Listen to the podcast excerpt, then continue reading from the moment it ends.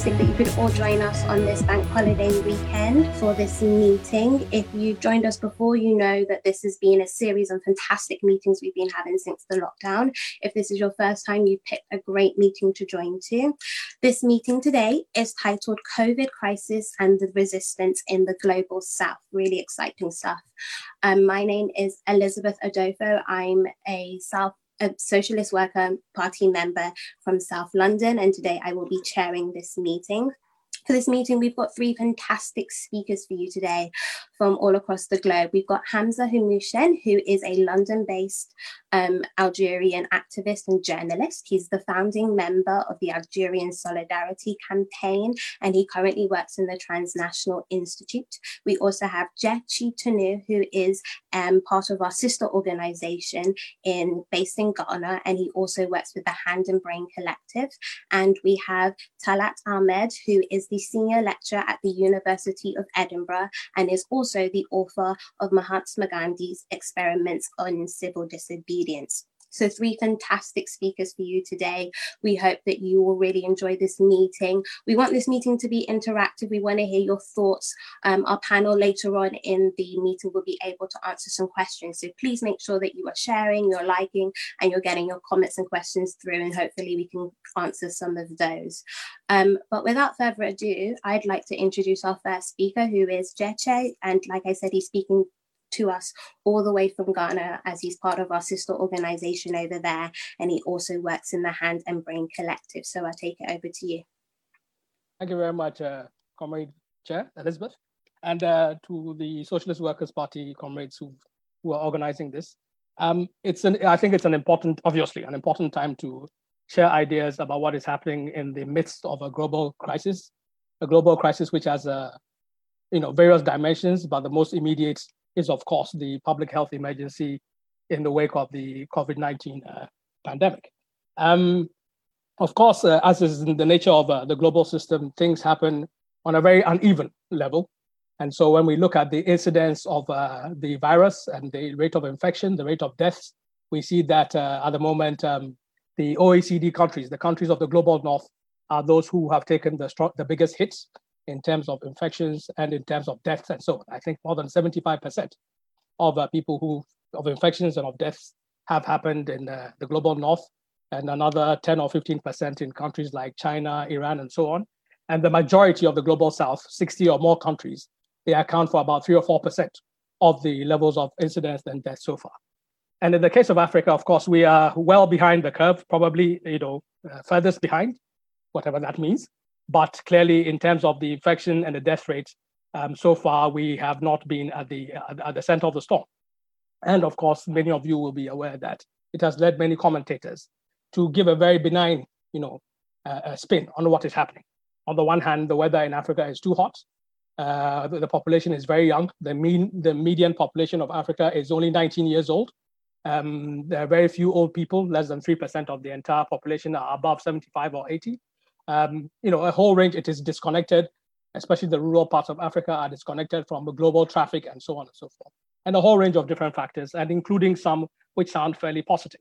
For example, the case has been made that the lessons that have been learned in the process of dealing with previous epidemics, um, uh, most recently the Ebola uh, epidemic that broke out in uh, West Africa from 2013 to 2016 is a case in point. As we speak, there are ongoing epidemics of various kinds including once again Ebola in places like uh, the Democratic Republic of Congo and Central Africa, but also things like uh, you know uh, um, Lassa fever in Nigeria, cerebrospinal meningitis in Ghana, and so on and so forth. Many of which are killing more people than the COVID-19, uh, um, uh, the coronavirus itself.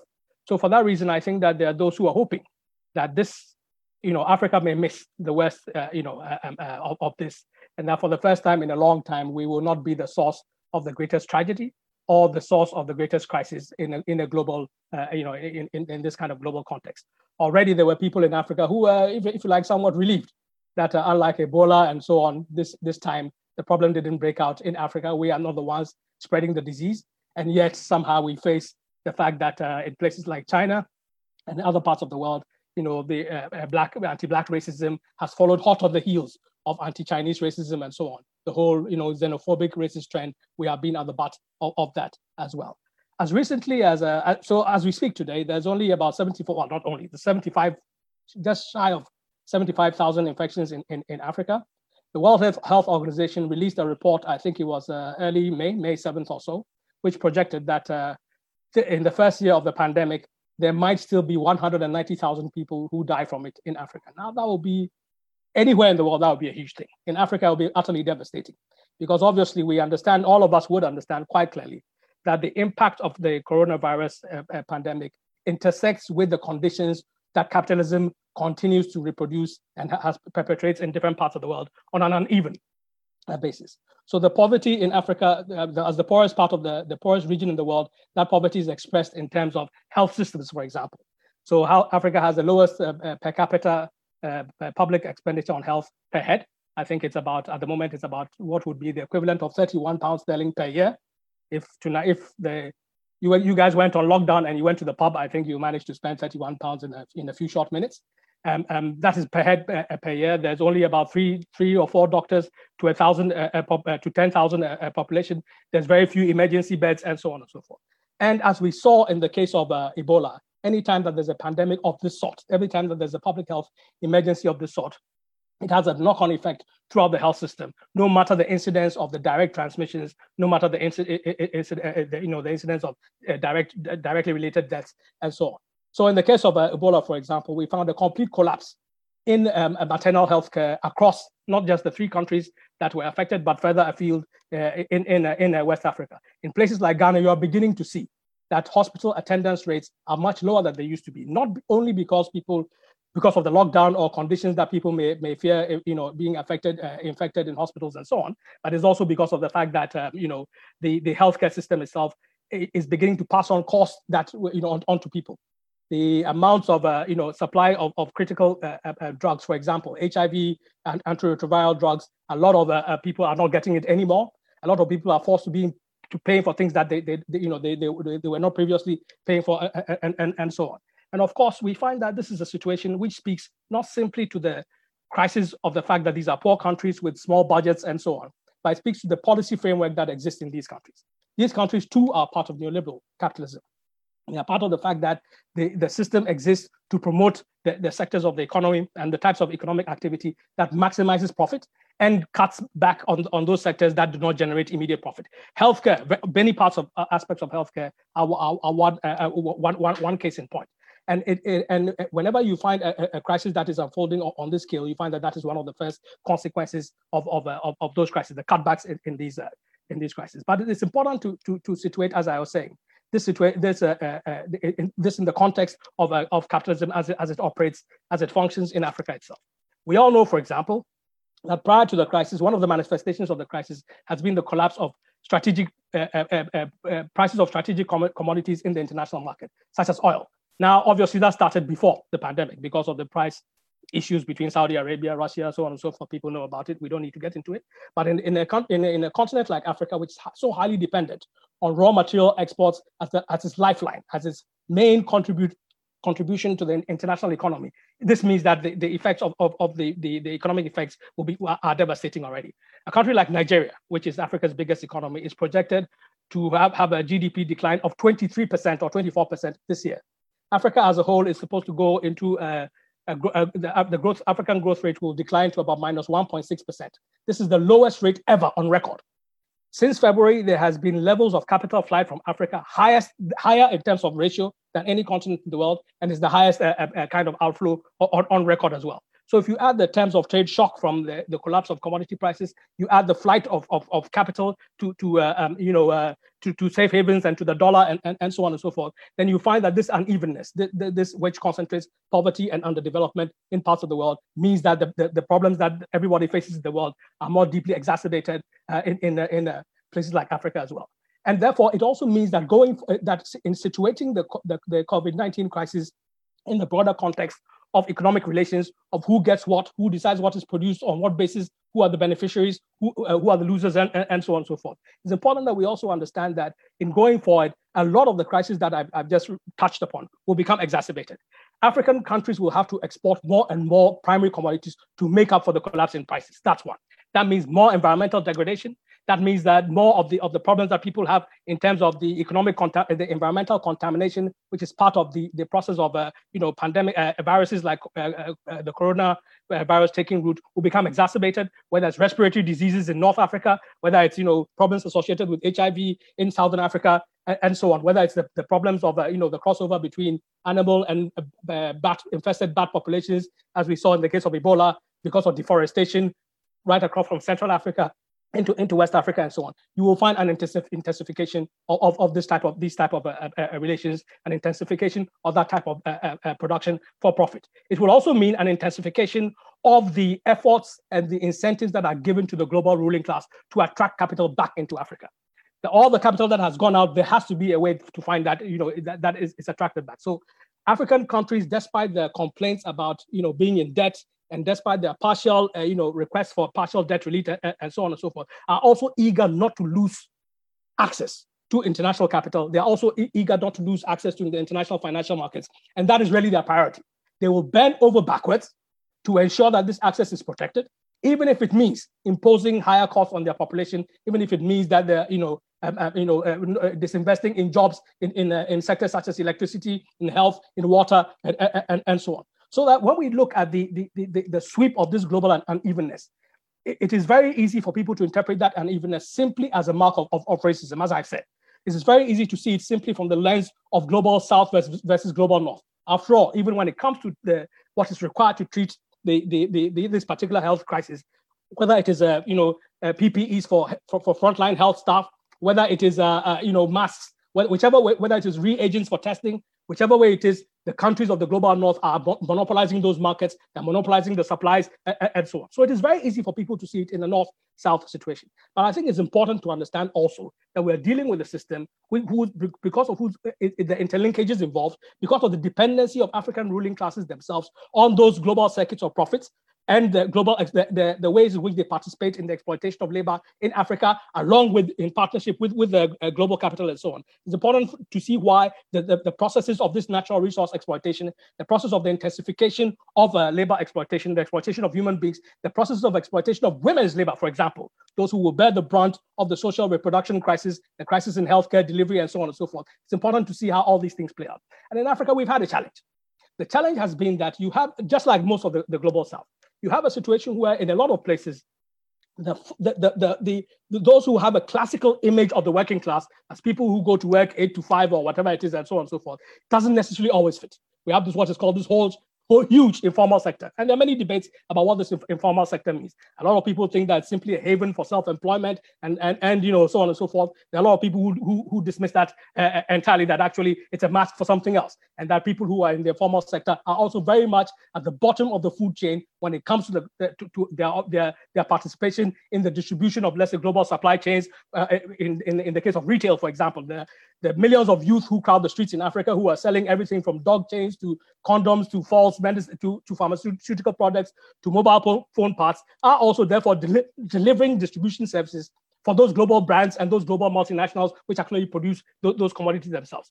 But without the benefit of a, a, a, full-time job, without the benefit of pay, health benefits, pensions, social security payments, and so on and so forth. So it's important to understand that the spectrum of those through which surplus value is being pumped in their in their in their various activities in, in the economy itself, whether it's in the natural resource production sector, whether it's in the in the services sector, like I've just described, trade, te- uh, um, uh, telecommunications, and, and, and, and, so on, uh, retail trade, and so on. It's important to, to understand that the, the, the, evolution of the working class in Africa poses a problem, a, a challenge for socialists wherever we are. It poses a, a challenge for those whose primary objective in terms of resistance and in terms of transformation, in terms of alternatives to the system, is to promote the unity of, of the working class as a whole and to put the project of the united working class first and foremost rather than that of any one of its sections. When you're confronted with a situation where the formal working class is as small as it is in Africa, a lot of people, you know, will, will rather bend to different types of populisms or make uh, make arguments about a particular exceptionalism that, that applies to this situation. I don't think that you know. Uh, um, um, uh, hopefully, in the discussion we can pick some of those things. I don't think that actually uh, uh, uh, those things uh, uh, you know are fully true. And the reason why they're not fully true is this is the point I want to end on. They're not fully true because when you look at the pattern of resistance that has occurred in the context of COVID-19, and there has been health workers going on strike, whether it's in Malawi uh, for, for PPEs, whether it's in Nigeria, whether it's in, you know, uh, teachers go, uh, resisting in Ghana, three teachers unions, education sector unions have come together to resist the government's attempt to, to open uh, uh schools uh, uh, very quickly and so on and so forth. Many of the struggles that you see everywhere in the world have, have, have also occurred in a widespread way in Africa. But what it has also occurred in the in the communities that were being locked down as a result of you know uh, you know and are suffering as a result of deprivation because of the conditions of their livelihood and so on. But what you find is that the protests that occur in the communities are less organized and have less systemic resonance than those which occur among the organized working class in organized workplaces and so on. That tells us that we have to find a way to, to, to understand how the strategic power of different sections of the working class combine together we also have to understand the ways in which the, the, the, the certain demands will benefit everybody in the working class. An approach which says that we need community health, but we need to guarantee livelihoods in the community on the basis of people talk about universal basic income, for example, what by which, in our sense, ought to mean a, a, a, a bottom-up process by which everybody is guaranteed livelihood, is guaranteed productive employment and income assessments based on those productive employments is guaranteed a minimum basket of services in terms of health, in terms of education, in terms of transport, in terms of food, and so on and so forth. And that we're able to ensure that the local production of food, the local production of uh, needed uh, uh, essential services, and the local production of different um, um, um, you know, material goods are on the basis of a redistribution from the top of society to the bottom of society. That it depends on workers win, winning better wages. It depends on farmers getting better incomes. It depends on in, investments in the process through which uh, you know uh, uh, the, the, the, the, rural uh, uh, production can, and urban production can mutually sustain and mutually you know promote each other.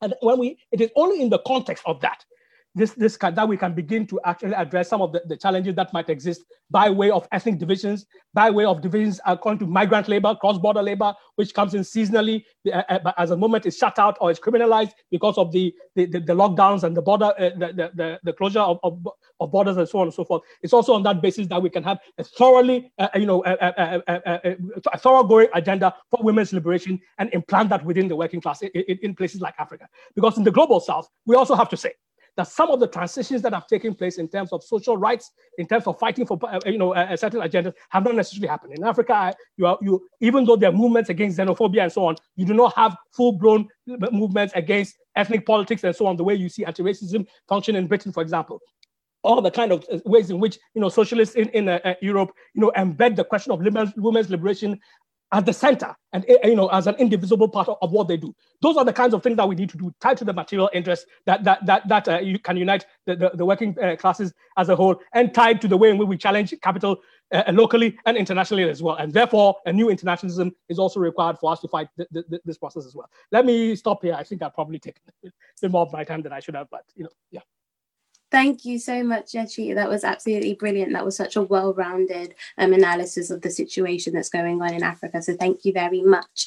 I can see that online we've got about 350 people watching us. We want to keep that up. We want to get that more. So, please make sure that you are liking and sharing this across to all your friends and across your platforms. We also want this to be a discussion. Our panelists really want to answer some of your questions. So, make sure you're submitting your thoughts, your questions, even if you think they could be like really short. Doesn't matter. We want to hear what you guys have to to say. So please submit those through.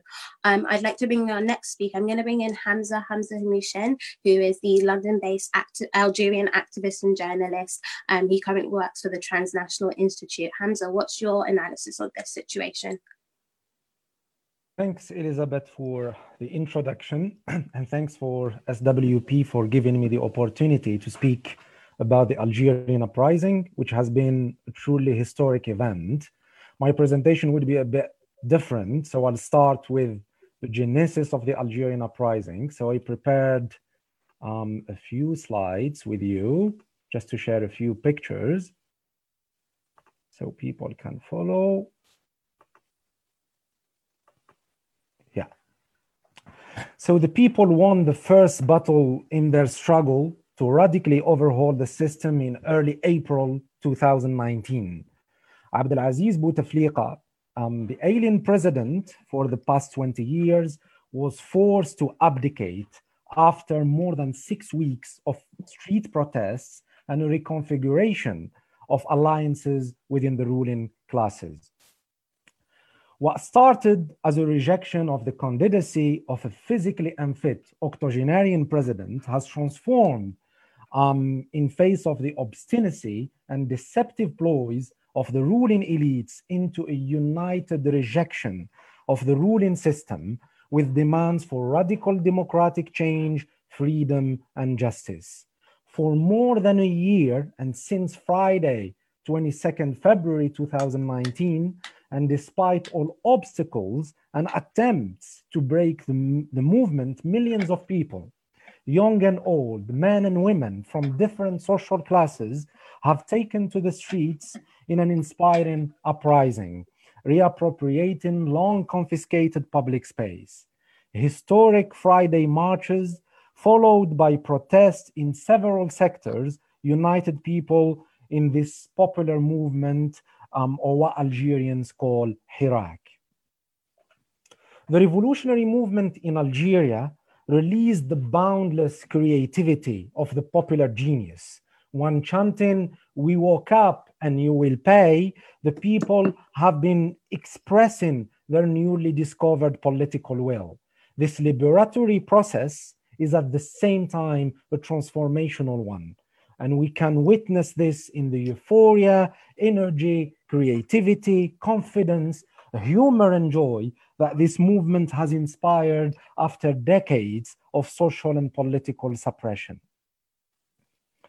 What makes this movement really unique is its massive scale, peaceful character, and national spread, including in the marginalized South. The movement is also characterized by a significant participation of women and young people. One can also see this uprising as the continuation of the anti colonial struggle of the 50s and 60s.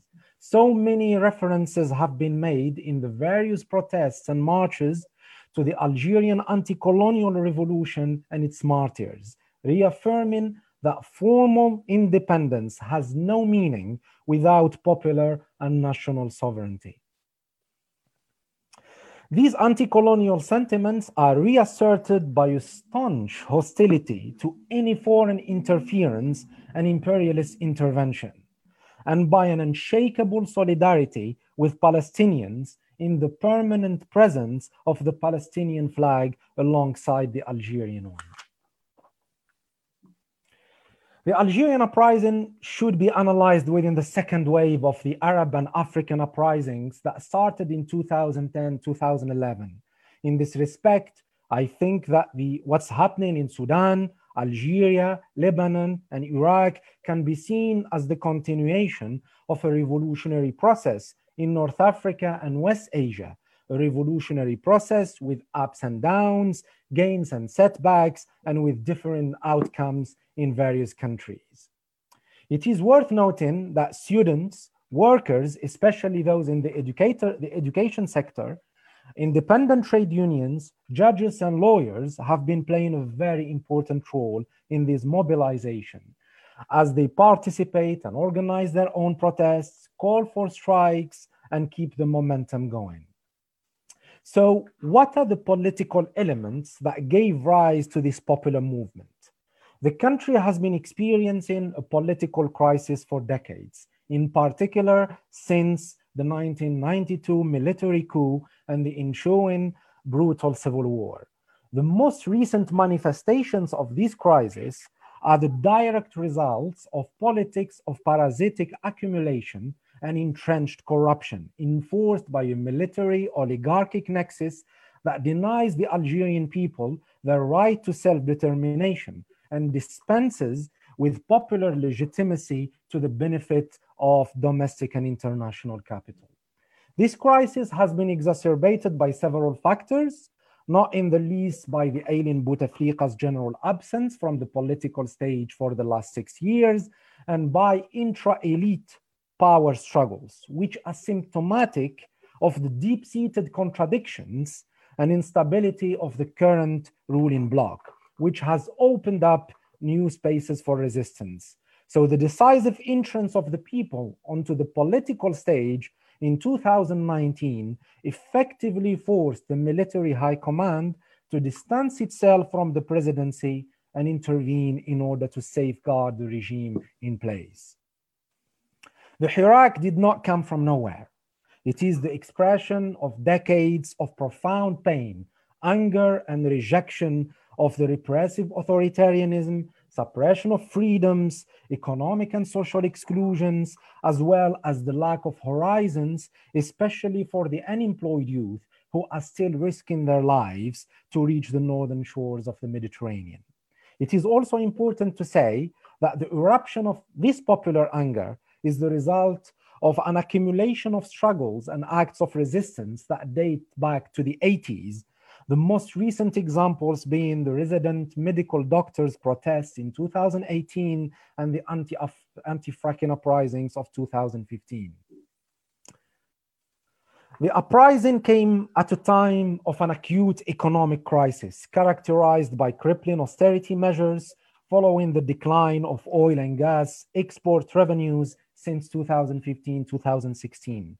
So, in the midst of increasing popularization, and employment and even development, corruption, the rationality of the current revolt and rebellion becomes absolutely clear. In my view, the causes of the revolt are fundamentally economic and are the results of more than three decades of neoliberal restructuring, the Bouteflika era being the most ultra liberal in Algeria's history. We cannot also fully appreciate the political situation in Algeria without scrutinizing foreign influences and interferences and apprehending the economic question from the angle of natural resource grabs and energy neocolonialism. This includes the enormous concessions made to multinationals and the pressures coming from outside to exercise further liberalizations in order to remove all the restrictions to international capital and fully integrate Algeria into the global economy in a totally subordinate position. Throughout the last year, we've seen a radical evolution of slogans and demands. Within three months of the uprisings, what started as a narrow rejection of the fifth term transformed into they must all go and to the chants we want a civilian, not a military state. Algeria is a republic, not a military barrack. The military high command attempted to divide, exhaust, and suffocate the movement, mobilizing its media outlets and online propaganda and manipulation, and continuing to use repressive methods towards protesters, including physical violence, arrests, and imprisonment. By mid October, the numbers of the street regained the levels of March and April. Slogans targeting the military high command and specifically the army chief of staff became common currency. Examples generals to the trash bin and Algeria will be independent. Having aborted two presidential elections, the one in April, in which Bouteflika was running for a fifth term, and the July 4th one, the popular movement unfortunately failed to hold the 12th December elections despite a huge boycott. However, on the same day of the elections, huge protests took place in various towns all over the country. And when the results were announced the next day, people went again to the streets to denounce the electoral charade. Where are we now? Due to the global health crisis, the Hirak decided to halt its weekly protests in mid March 2020 after celebrating its first anniversary in February. But the amazing energy and dynamism created by this magnificent revolution has not disappeared. In fact, it metamorphosed into health campaigns and solidarity actions with the needy and most vulnerable in society during these difficult times. We have seen several initiatives of cleaning up and disinfecting public spaces, caravans of solidarity, campaigns to raise awareness about the disease, and other creative actions to keep the Hirak's flame alive. Meanwhile, the authoritarian and reactionary regime is doubling down on its repressive actions. Many activists are being judicially harassed and several journalists have been jailed since the start of the lockdown.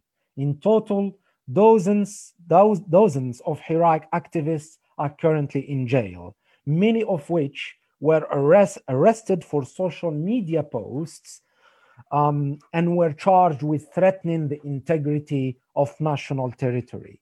The regime has not stopped at this. It continues tightening restrictions on online media by blocking access to several dissenting sites.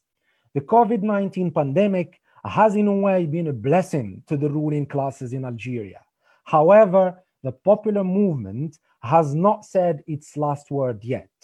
There is no doubt that the Hirak would resume after this pandemic subsides because the same conditions that gave rise to it are still present, if not exacerbated by the health crisis, as well as by the crumbling oil prices. In this context, evocative of the calm before the storms, Algerians will not dig their own graves by halting the revolution halfway. I will finish by mentioning this new research report published by the MENA Solidarity Network called Trade Unions and the Algerian Uprising. And you could you could have it um, online through the website of the MENA Solidarity Network. Thanks a lot. Brilliant. Thank you so much, Hamza. That was fantastic. And I love a good PowerPoint. That's great visually to see everything that's going on in Algeria. Brilliant. Um, we've still got 350 people watching, which is fantastic, but we want some more. So please make sure that you are sharing, sharing, sharing, and sharing again. It's such a brilliant meeting. You don't want your people to miss out. So um, make sure you can spread this across as many people as possible. And please make sure that you are still sending through your comments and your questions. We really want to get to answer as many of those as possible. Um, I will bring in our third and final speaker. Um, she is Talat Ahmed, and she is the senior lecturer at the University of Edinburgh, and she is also the author of Mahatma Gandhi Experiments in Civil Disobedience. So, Talat, take it away. Okay, thank you very much, Elizabeth, um, and uh, and to the other two speakers. Um, yes, the impact of COVID across the global south really has been quite pronounced, and um, and it's quite interesting that with so much focus on Europe um, and the fact that cases appear to be so few by comparison, uh, people, or particularly the media, seem to want to ignore it in the West. I want to say um, something about India. Um, as Mani said, um, the the figures are much lower there in comparison to Britain. Um, so, for example, um, there have been 125 over 125,000 cases um, of COVID that have been identified. And the total number of deaths is under 4,000, it's about 3,700. But what's very interesting is that um, 25,000 cases have been identified in the last four days inside of India. And this is as a result of the um, slight measures of easing on the lockdown that were announced by the Modi government.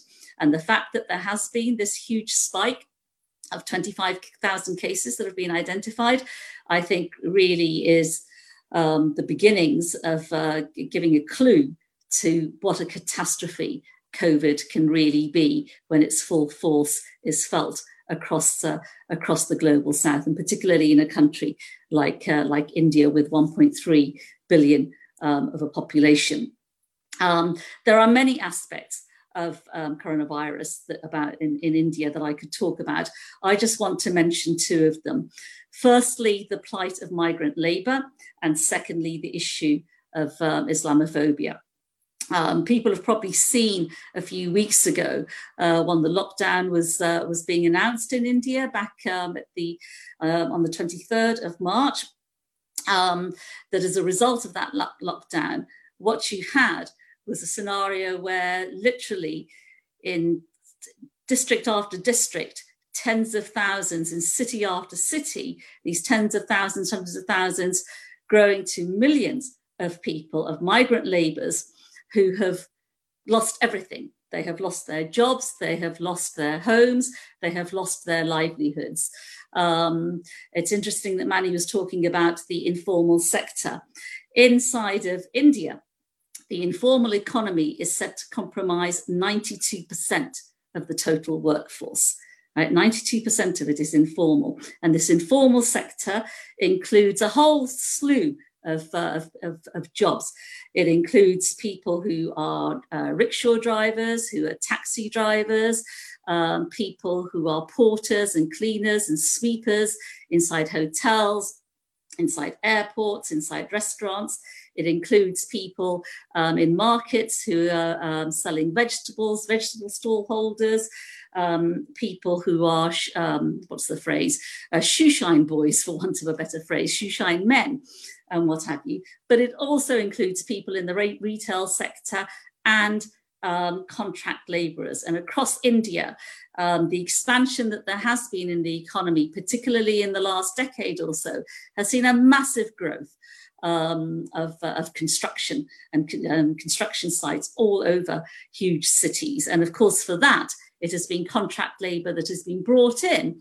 And most of this labour, like a lot of the labour inside of Indian cities, is coming from small towns, but coming predominantly from tiny villages scattered all the way around uh, around India. And these people have lost absolutely everything. There's no such thing as furloughing inside of India. Um, there is absolutely no protection whatsoever. Um, there's no meaningful welfare state in any shape or form. There's no such thing as insurance or um, unemployment benefit or any of these kinds of measures um, that uh, perhaps, you know, and quite rightly, um, that in the West we take for granted and we would fight to defend. These kinds of things do not exist for uh, for, for people for, um, working in this sector in terms of migrant workers. Even the World Bank uh, has estimated that in India there are 40 million migrant labourers. Now, that is a conservative estimate, but even so, 40 million is a huge figure indeed. And because these people have lost everything, they have absolutely no choice but to try and get back to their villages to at least be with their loved ones and to be with their families. Um, but of course, because of the lockdown, all transport systems have been stopped. And so what we have seen is um, literally tens of thousands, hundreds of thousands migrant laborers trying to make their way on foot back to their own villages. And in some cases, this means people walking between 300 to 500, 600 kilometers back to their villages. If you are walking from Delhi, and a lot of the migrant labor is coming from the middle of India in terms of Madhya Pradesh, you're talking about 450 kilometers that people are walking and they are prepared to walk because they have absolutely no choice whatsoever. And again, here we see another incapacity of the Indian state to actually deal with this because there's no provision being made for these people. Um, people might have read um, a couple of weeks ago, there's a tragedy that took place just um, in Maharashtra State, just outside of Mumbai, Mumbai, where um, a group of contract labourers who were trying to make their way home, um, they were so knackered that they just fell asleep on the railway tracks. And the reason they fell asleep on the railway tracks is because, of course, they understood that the trains were not operating. They were so tired, they just collapsed um, in a slumber and they were mowed down by a train. Why was a train suddenly traveling on these railway tracks? Not because it was transporting people, no, it was because it was transporting goods. Um, and 16 uh, migrant laborers died in that, uh, in that accident, uh, which is completely needless. Uh, but this also shines a very powerful light on other aspects of deep inequality inside of Indian society, because the um, the trains are operating to move goods around so business can operate, profits can continue to function, but trains are not able to operate in order to take migrant labourers back to their villages. Um, absolute indictment on the Indian state and its ability to deal with the with the mass of the population. And what we're witnessing is a humanitarian catastrophe here. The second issue is about Islamophobia. Now, inside of Indian society, um, you know, we're familiar with Islamophobia in, in the West, but in Indian society, particularly in the last decade or so, the depth of anti Muslim hatred and stereotyping and scapegoating is really got to an unprecedented level um, for anywhere in that part of the world.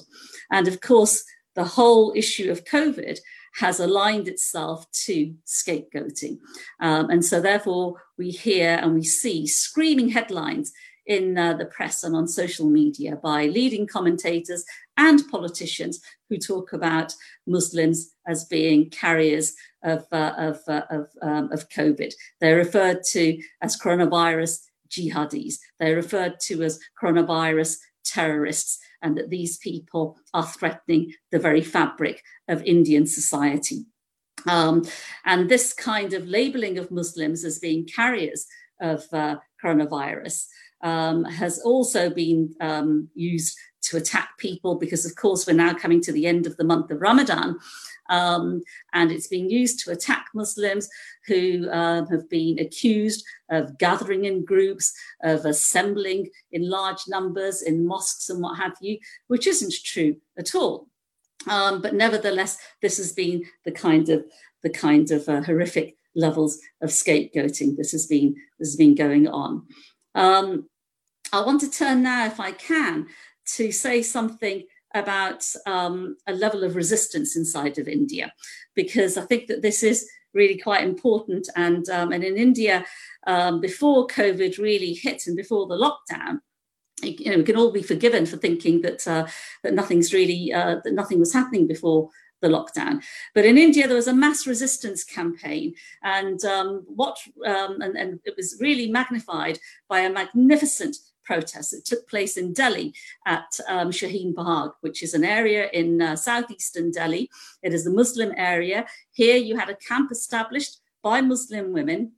Uh, this camp lasted for 101 days. At its peak, it had over 100,000 people participating in a protest there. This marks the single largest campaign of civil disobedience that we have seen in India in decades.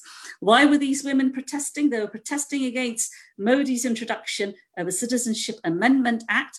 This is a piece of legislation which is going to fast track citizenship to refugees that come from neighboring countries such as Afghanistan, Pakistan, and Bangladesh. It promises citizenship to everyone unless you're a Muslim. So if you're Hindu, if you're Parsi, if you're Sikh, if you're Christian, you will have citizenship, but not if you're a Muslim. And the BJP government has justified this on the basis that in Muslim majority countries such as Bangladesh or Afghanistan or Pakistan, you cannot be a refugee, you cannot be experiencing any persecution. If refugees were really the concern of the Modi government, then it's quite interesting that the Rohingya Muslims are not on that list to be given um, citizenship. It's interesting that Muslim minorities in Pakistan, uh, such as the Ahmadiyya com- uh, community um, or um, um, Shia Muslims, are not uh, covered by this. And therefore, this is, uh, in, this has led quite rightly to the belief that this is a piece of legislation designed to stop Muslims um, from enjoying their rights and um, and enjoying the rights of citizenship. The thing that's really uh, awful, and this is the reason why the women in the in the camp decided to take action, because as Muslim women, they understand that this is going to affect their children, it's going to affect their um, their, uh, their, their, their families, and therefore the fear that this is really about stripping away the rights and citizenship of India's Muslim population. Now, in India, there are 200 million Muslims, and they all feel under mortal threat as a result of what is going on. This camp was absolutely amazing. It was a lightning rod to other movements as well. And so there were student movements that took place, there were protests on a number of campuses. Both inside of Delhi, but also outside of Delhi. And also, there were workers that also came out to show solidarity. Um, just after Christmas, there was a pro, uh, there was a general strike that took place, which involved um, 10 different trade unions that were participating in this. And I want to really end on the, coming back to this camp here of the women, because the other thing that we have to bear in mind is that the, the, the depth of Islamophobia inside of Indian society means that Muslim women have been subjected to being pilloried, they have been um, attacked for being backward, that they have no place in um, civil society, that they basically are at the beck and call of their men. And yet, what we saw in this Shaheen Bagh camp was women at the forefront. They were in the vanguard of going there, setting up a camp, establishing it, and being on protest for 101 days. And the only thing that put that camp to an end was the lockdown. And obviously, they've had to respect the lockdown. But I think what I will leave everybody with is the notion is, is the belief and understanding that this resistance has not gone away. All the issues that blight India before COVID happened are still very much alive. And those issues, along with the way that COVID, COVID has been impacting upon India in this very deeply unequal way, will come back to haunt the Modi government. Fantastic. Thank you so much, Tala. That was brilliant. So fantastic to hear what's going on in India. Um, so we're now going to move on to the Q&A portion of our meeting.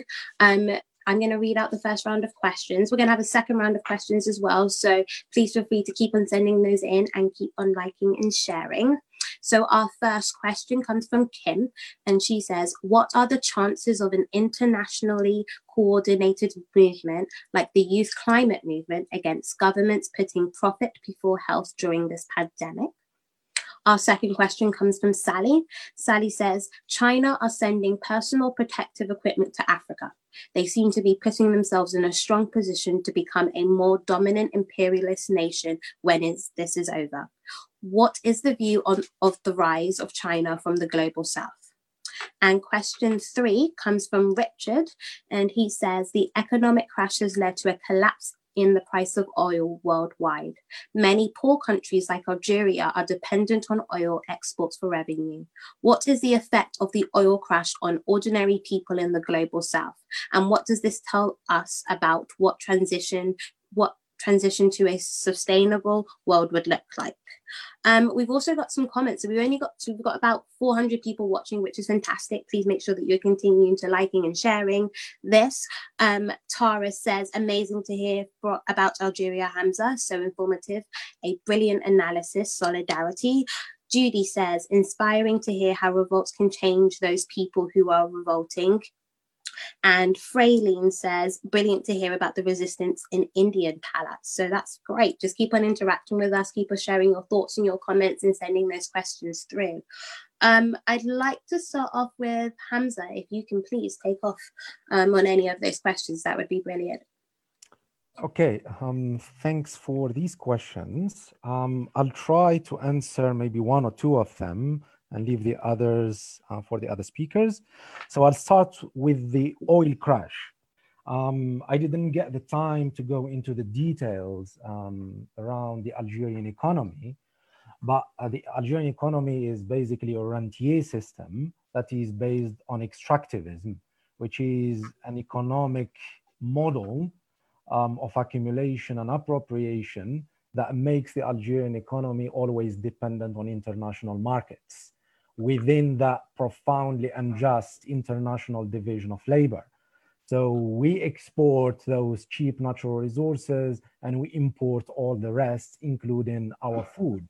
Um, and the COVID 19 actually exacerbated that, the oil crash. Um, the oil crash started weeks before um, when Russia and Saudi Arabia um, decided to increase production um, so we saw the oil prices going uh, like to very low prices, including sometimes with oil producers paying buyers in order for them to take the oil from their hands because they don't have storage capacity. Um, the Algerian oil went down down under twenty dollars, and that really affects the balance um, of the economy, given that the budget to be balanced ne- needed around a price of the barrel at 50 60 dollars. So as i said in, in, in my presentations the causes the fundamental causes of the algerian uprisings have been economic due to neoliberal restructuring and also to the rentier na- nature of, um, of the economy. Um, so basically when the oil prices are high um, the Algerian regime buys social peace um, by distributing petrodollars um, um, to society in free interest credits and loans, uh, etc. But when the when the prices go down, then the problems start to erupt, and that happened before. Happened in the 80s when the first Algerian uprisings in 88 took place. That was due to the oil crash in of 86. Um, that led to protests and economic discontent that led to the uprisings in 1988. And the same thing happened with the current uprising. Um, so, in the current context of COVID 19 and due to the lockdown, um, of course, Algerians are not taken to the streets, uh, but the resistance is still there. And with oil prices that low, um, the Algerian regime does not have other solution uh, so they have either to intensify those austerity measures, which lead to more impoverishment, unemployment, and social discontent, or go to international financial institutions and get get loans, which will which will have negative impacts on, on the Algerian economy. Um, so th- th- this is around the the oil question. Regarding the the possibilities of building an international coordinated movement that put um, health or the public common before profits. I think to be honest i think this is this is the moment for that kind of stuff. Because this covid-19 crisis has shown the importance of public services um, and, the, and their universality. Um, so i see as an opportunity um, to build an international movement that put those public public health services at the forefront um, and and limit the powers of the big pharmas. And and actually the, the, the, a lot of campaigns are taking place around those patents and trying to limit big pharma patenting um, drugs or vaccines that, um, that would ensure um, public health in the future.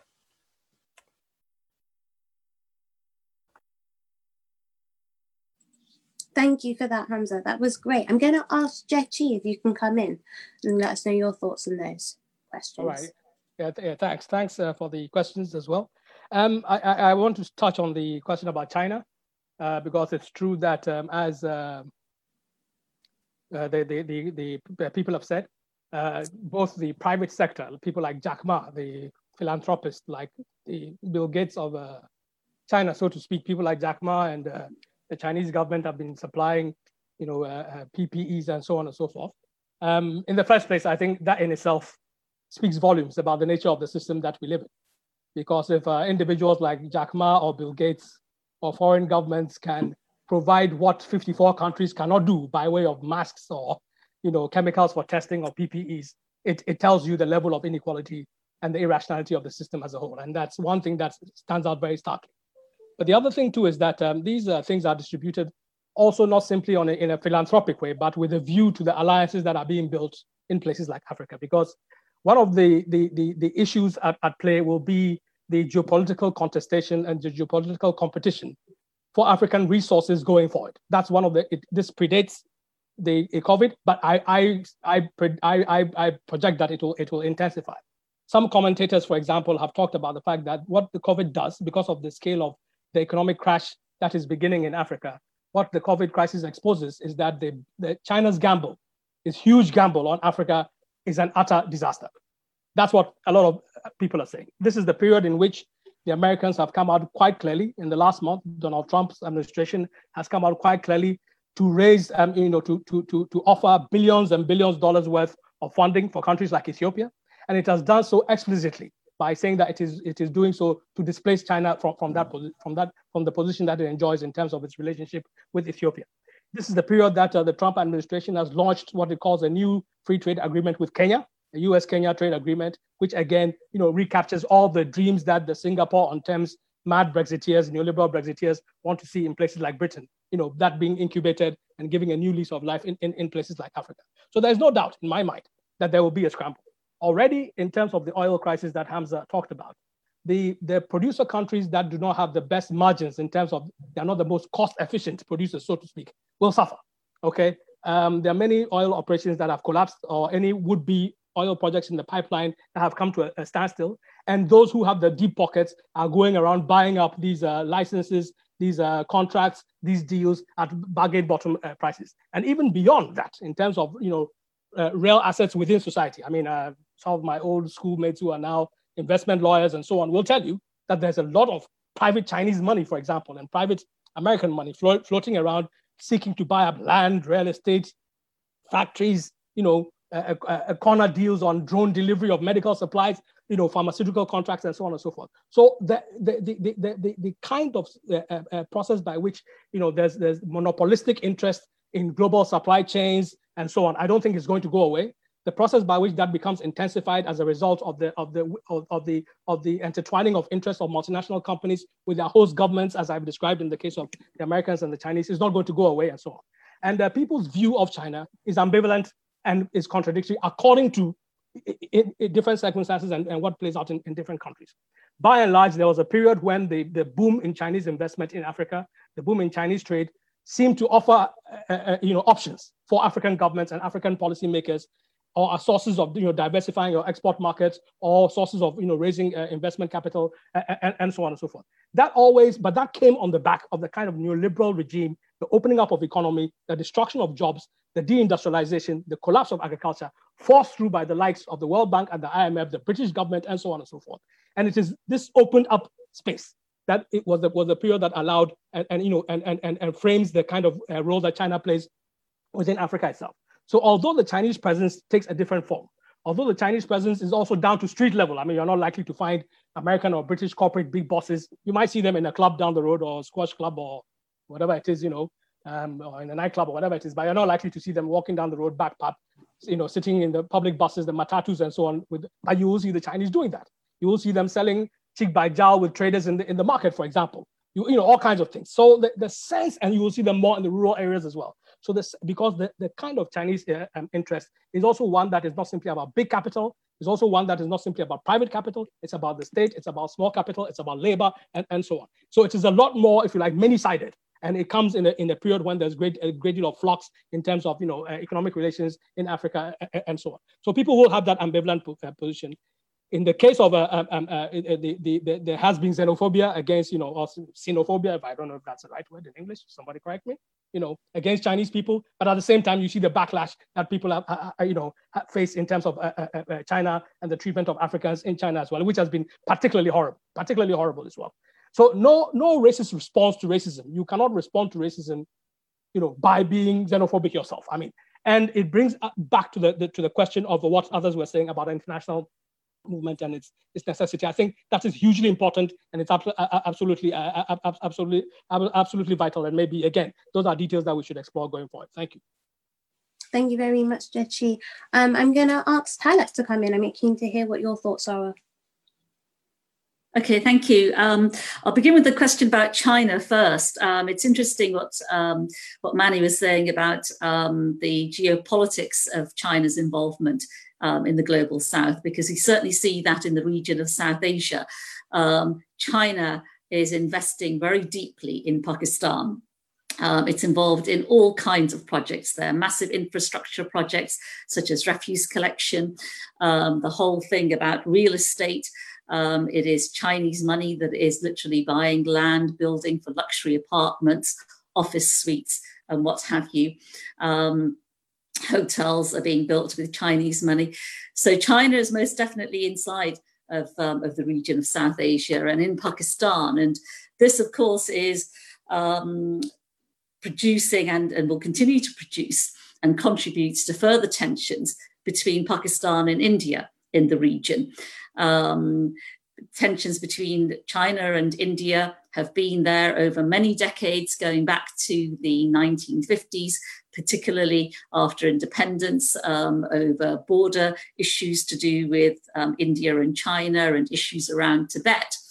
Um, and um, as a result, we have a history inside of Pakistan um, where various governments both civilian and otherwise, um, have um, looked towards China um, in terms of providing um, some kind of support and leverage by having a bigger power than India on its side.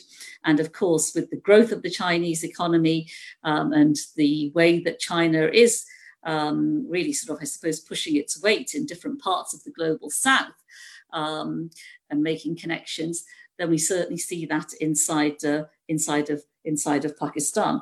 Most people in Pakistan, it has to be said, um, are quite um, in favour of this kind of investment, mainly because it is appearing to provide um, some services which they fear otherwise would not be provided.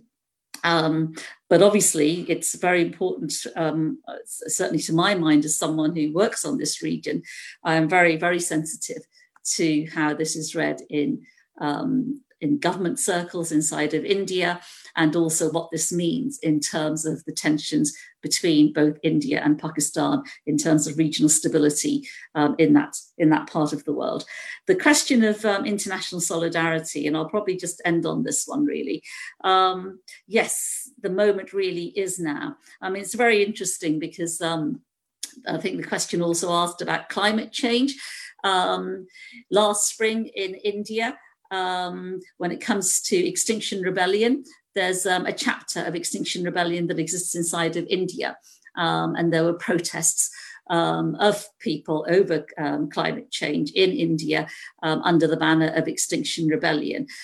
So those kinds of movements, not only you know have we already seen them, but again these movements have not gone away just because of COVID. The Shaheen Bagh women's protest that uh, that I mentioned earlier it's very interesting. I was in India um, in January, and um, I was at a at a literature a literature event. At that event, um, people were just outside of India were just beginning to hear about this women's camp, and other international visitors who were at this event. It was very encouraging to hear speaker after speaker from platforms from different parts of Asia, in particular, giving solidarity to the women at Shaheen Bagh, and also some of them actually went to visit the camp in Delhi as well. So certainly the time is very ripe right now for movements like this to be nurtured, to develop, and for us to make contacts. Um, because one way or the other, whatever happens in the future with COVID, we need to have an international fighting movement of solidarity to deal with the after effects of COVID.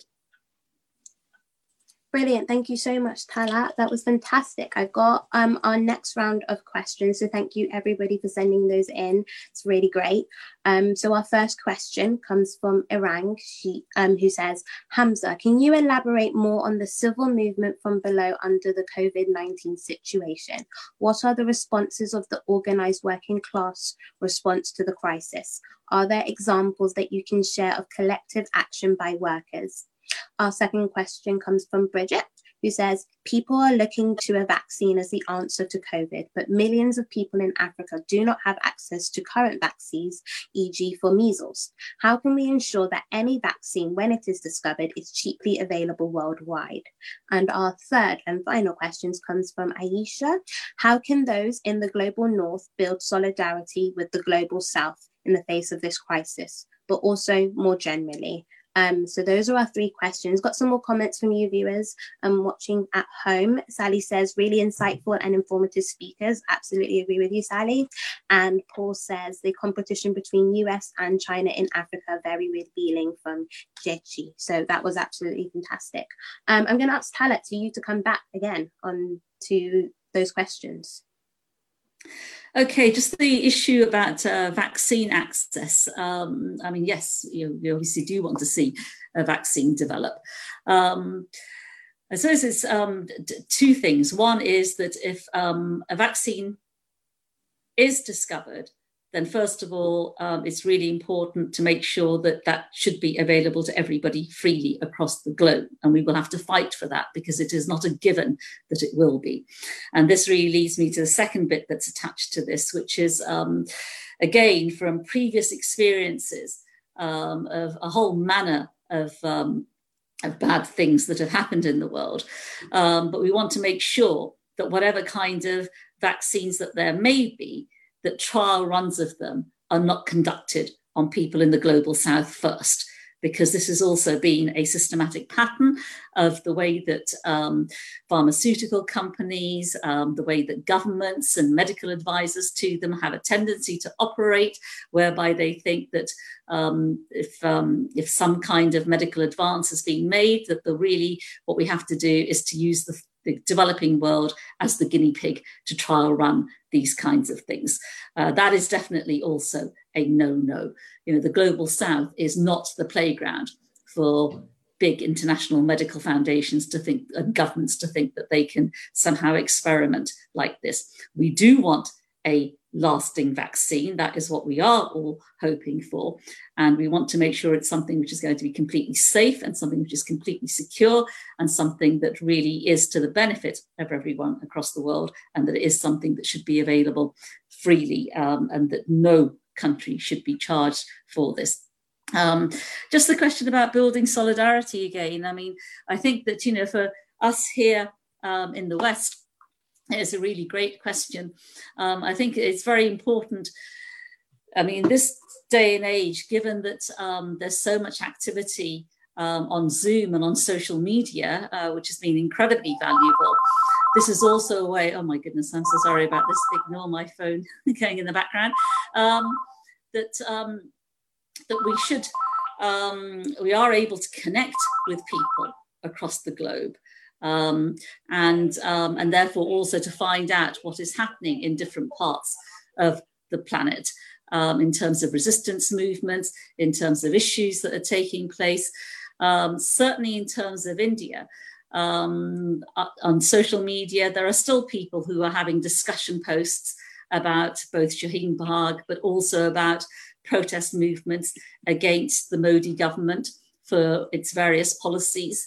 Um, and this is something that, again, um, we in the West are able to contribute to. I think having forums like this are incredibly important as well, because it's something that allows voices from across the world to be brought into people's living rooms um, so that people are able to share ideas, share experiences. And one of the things that I found very interesting about this panel is that listening to the other two speakers um, and you know and being british myself and knowing what the situation is here is just how common some of the experiences are about covid um, and the injustices across the globe. So i think that's also something that we should bear in mind.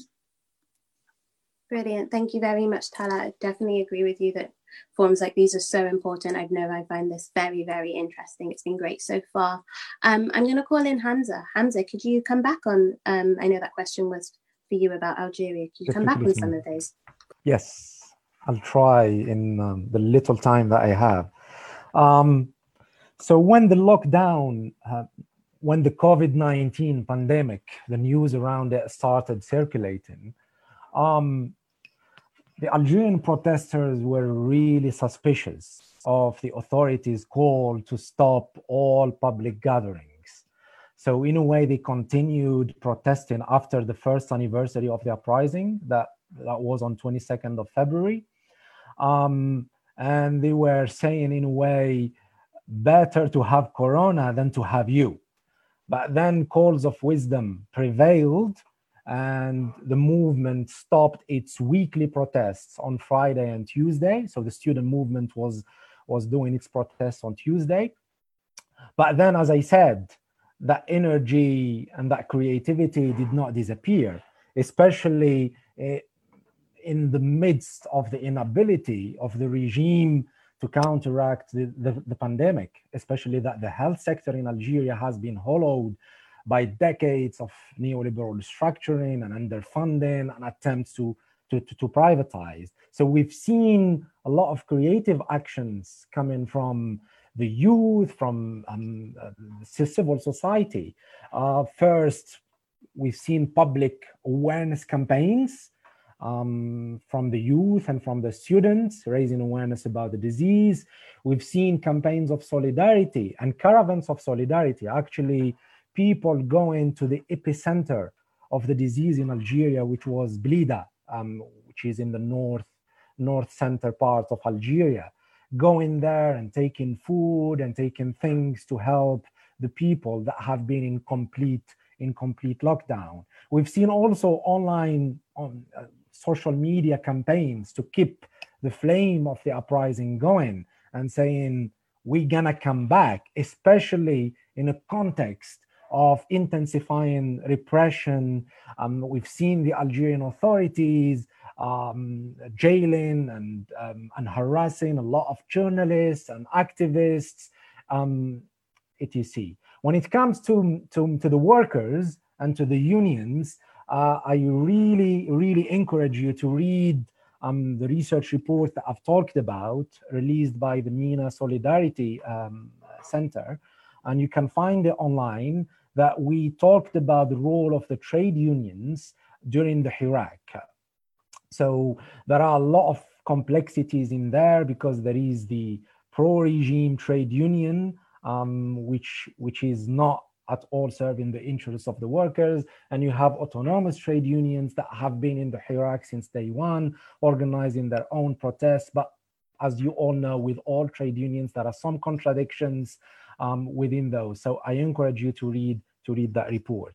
Regarding the question around the solidarity between the global north and global south, I think Talat touched on a very important point, which is the necessity of free and universal availability of the drugs and the vaccines. And we need to really fight for that um, in, in, order to allow, to disallow um, the profits of the big, the big multinationals. Other ways that we can do is to support calls coming from the global south and including the region I come from, North Africa and the Middle East, there are calls to cancel the debts and to cancel the free trade agreements. And we need definitely to support those because continuing to pay debts at the right at this time is just inhumane because those resources need to go to safeguarding people's health to helping them in these in these very difficult times and also one one last point is um, around solidarity is to emphasize the voices of resistance because people are not just passive victims. They resist against injustices. And we need always to bring those voices to the global stage and be in solidarity with them. Fantastic. Thank you so much, Hamza. Brilliant. Um, I'm going to ask um, for Gyekye to come in and do our last final round of questions. Thank you. Yeah, uh, uh, thank you very much, and to uh, Hamza and Talat as well. And I think that uh, the just to emphasize the, the question of uh, the intellectual property regime around pharmaceutical companies and so on, it's particularly important, the point that Talat made about, you know, parts of the global south and their populations being used as guinea pigs and so on. And also as, uh, you know, the, the, the, the, map around which uh, monopolies are established within different markets. And it's not simply about the private companies and what we've seen them do, for example, Pfizer in Nigeria in northern Nigeria around polio, polio vaccinations, you know, thousands of children uh, uh, uh, uh, damaged. Or some of you might remember John Le Carre's book, The Constant Gardener, about tests in, in Kenya and so on. Or, the, or you might have seen the two French scientists who were openly discussing a few weeks ago about, you know, as casually as if, you know, discussing the, the weather, about testing on Africans and so on. So those are real things. And it's not simply, as I said, about the, uh, the private companies. The biggest US Department of Defense laboratories outside of the United States are in Africa, in places like Egypt and so on. And these are people who do tests on almost every simple pathogen, every virus, everything that is going, using a lot of you know, uh, uh, uh you know, uh, uh, bilateral exchanges to, to rope in uh, local populations for their sample testing and so on, as well as you know, give them give American companies a head start in terms of patents, in terms of pharmaceutical markets and so on. You see that happening again in the case of uh, China, Chinese companies. You see that happening in Germany's tropical health uh, institutes and Britain, which has fallen back because of its own disinvestment in tropical health research, is trying to find a way back to crawl back into this position. And sometimes it takes on, you know, almost ludicrous proportions. When Donald Trump said that on the basis of, uh, you know, stories out of Wuhan, for example, that uh, uh hydrochloroquine was part of the the cocktail that was being used to treat patients in Wuhan and so on. And Donald Trump sees on that. I don't know where he got that information from and says, you know, it's a miracle drug. Many, many things happen. You know, all of a sudden the black market in hydrochloroquine manufacture in Africa boomed. And at the same time, there were complaints about the fact that the local pharmaceutical industries had been shattered precisely for the reasons that Hamza talked about, because of the international free trade agreements eh, eh, eh, and so on. So you have two processes going on. On the one hand, a demand that the, capa- the production capacities that empower society and productive uh, uh, uh, uh, give employment, productive employment to people ought to be targeted at, at, the, at, the, at the health emergencies that we face. That's perfectly correct. But to do so under conditions of private property and, and, and profiteering, as we can see, whether it's global or local, you have all manner, all manner of, uh, of, of, of, of distortions. And it is in this sense that the resistance that people are talking about is particularly important. I did mention the, the frontline role that health workers have played the length and breadth of Africa. And sometimes it doesn't simply mean them standing on their own. In countries like South Africa, for example, you see, you see broad coalitions beginning to emerge. Our comrades in Nigeria, for example, are deeply involved in a broad coalition involving you know, health workers, involving community activists, and, and, and so on and so forth. And those are models, those are examples that everybody can learn from and everybody can uh, you know, try, try to develop according to their circumstances. And again, the things that people have touched upon, climate change, if you take East Africa, for example, a perfect storm. You have floods followed by droughts. I saw a picture of a riverbed in Kenya, northern Kenya, northwestern Kenya yesterday. Totally dry, as if it, it hasn't rained there for a decade. Four days ago, that place was absolutely flooded. Now, this is a place which a week ago was being hit by locusts and so on. And then so you have this, this you know, if you like, perfect storm. Locusts devastating agricultural produce in, in, in East Africa and all kinds of vegetation, flooding in the Lake Victoria area, you know, across and, and across the, the, the, region. You saw the, the, the, the, cyclones in India and so on. There's a whole range of issues that are happening that activate, animate all kinds of people who are committed to fight for change. And this is the moment to try and bring them together in increasing elements of, of united, united action. The climate activists, those who are about food security, those who are about jobs and livelihoods and so on. And again, I have to say this is where socialists in particular have a particular responsibility and a unique contribution to make. Socialists have this kind of contribution to make precisely because of their understanding, first and foremost, about where all wealth in the world comes from. That every good, every service is produced by ordinary working people. And that eh, eh, those, those same ordinary working people, if they have the, the power and decision making over that process, whether they are on furlough, whether they are at home in terms of stay in place, uh, lockdown, whether they are out there working, uh, you know, to deliver essential services, they, they will take care of their needs collectively because that's how, how always working people survive and that's what they do. But at the same time, if you, they're not uh, they're not in charge of these resources, they're not in charge of the decision making. They are played off one against the other, and the divisions that we, we see can rapidly arise, like Talat was was, was describing in the case of you know uh, Islamophobia in uh, in uh, in India. We see that in Africa all the time. I mentioned Malawi and and the strikes that nurses have, have, have, have embarked on. But that strike wave was hit and reversed when an election was declared. When an election was declared, even the, the, the, physical distancing went, went out of the window because all the partisanship and the reach of the populists into the into the townships and so on and so forth meant that you know all kinds of things that could have happened and bring working people together began to unravel. The same situation in Burundi, where the entire World Health Organization office has been closed down and people have been uh, uh, you know expelled so that an election can be held. so I'm trying to say all kinds of divisions can take place, and when you have the kind of fluidity the kind of wild, you know, uh, the, the, kind of reserve armies of labor that have to scramble for, for survival. Be, some people might find it difficult to see how this cross-class interest can be solidified. But socialists, that this is our bread and butter. We start from that understanding, and that is why I referred uh, uh, uh at the beginning of the, of the conversation to what socialists internationally have always done link the issues against racism, link the issues for women's liberation, link the issues against the different sectional or potentially divisive identities together as, as, as class questions. That's what we have to do in Africa. That's what we have to do internationally. And the World Trade Organization says we're going to develop new disciplines to ensure that medical supplies also become the subject of neoliberal rules, we know how to combat that. When, the, when, when, the, when people say climate change has to be post, postponed or livelihoods have to be sacrificed. We know how to, to combat that. But the critical factor I say I, I'm insisting on is class unity, putting the composite and comprehensive needs of the class first, nationally, uh, uh, uh, internationally and, lo- and locally, and, and doing so around an understanding of where the strategic uh, you know, uh, flashpoints are, the strategic ways in which are, are, are, there's an overlap between community and workplace take place. My final point is, is to use an example in Ghana.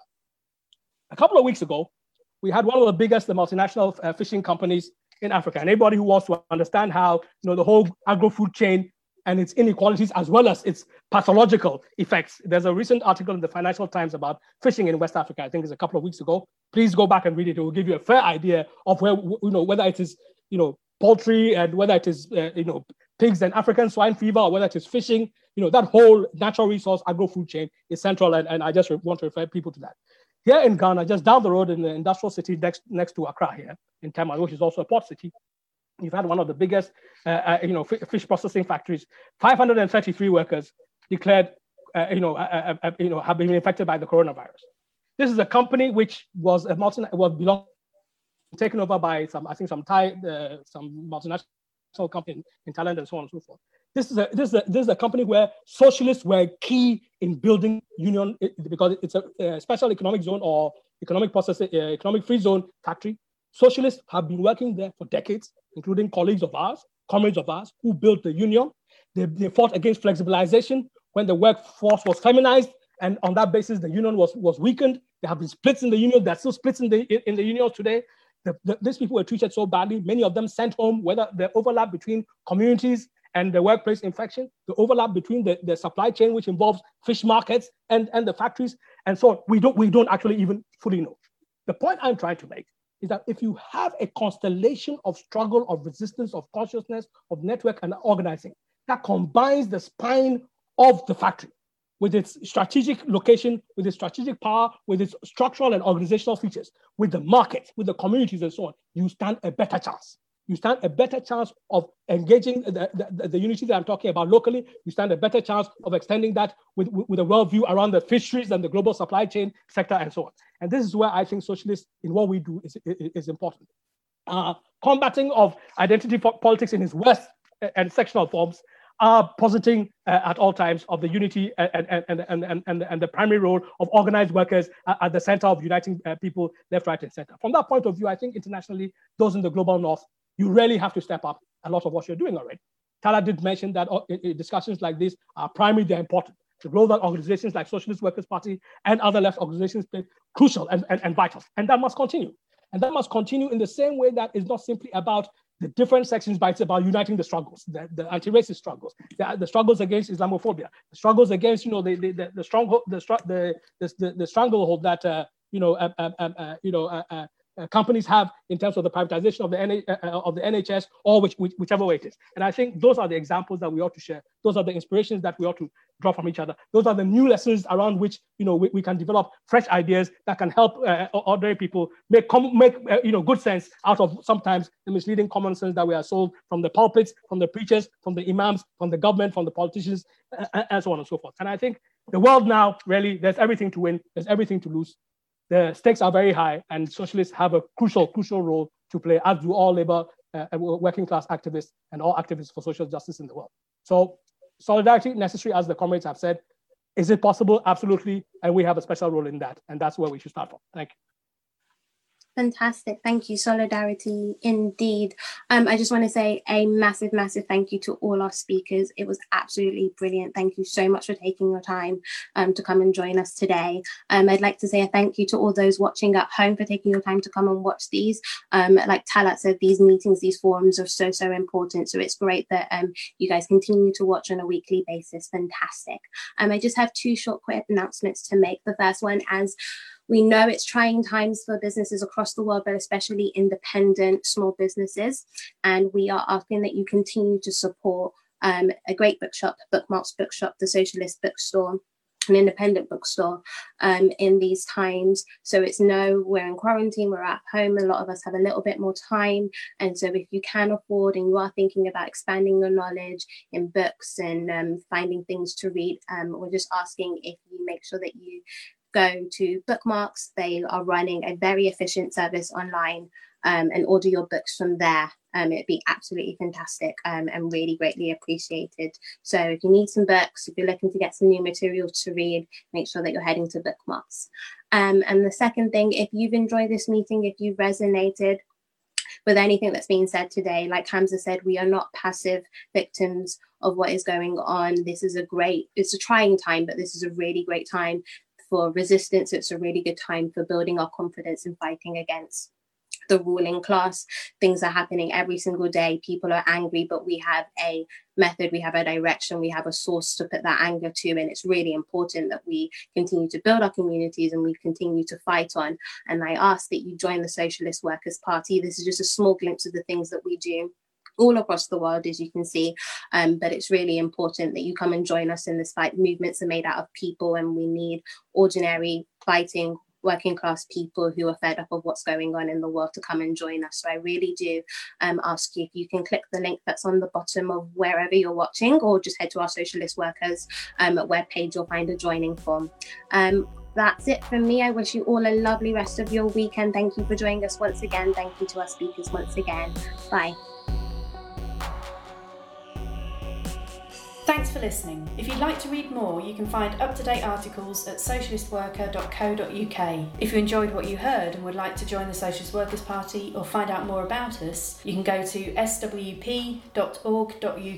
If you'd like to get in touch, you can find us on facebook.com slash Socialist Workers' Party, on Twitter at SWP Britain, Instagram as socialist underscore workers underscore party, and you can subscribe to our podcast on all major podcast sites, including Spotify, Deezer, SoundCloud, Stitcher, Spreaker, and iTunes.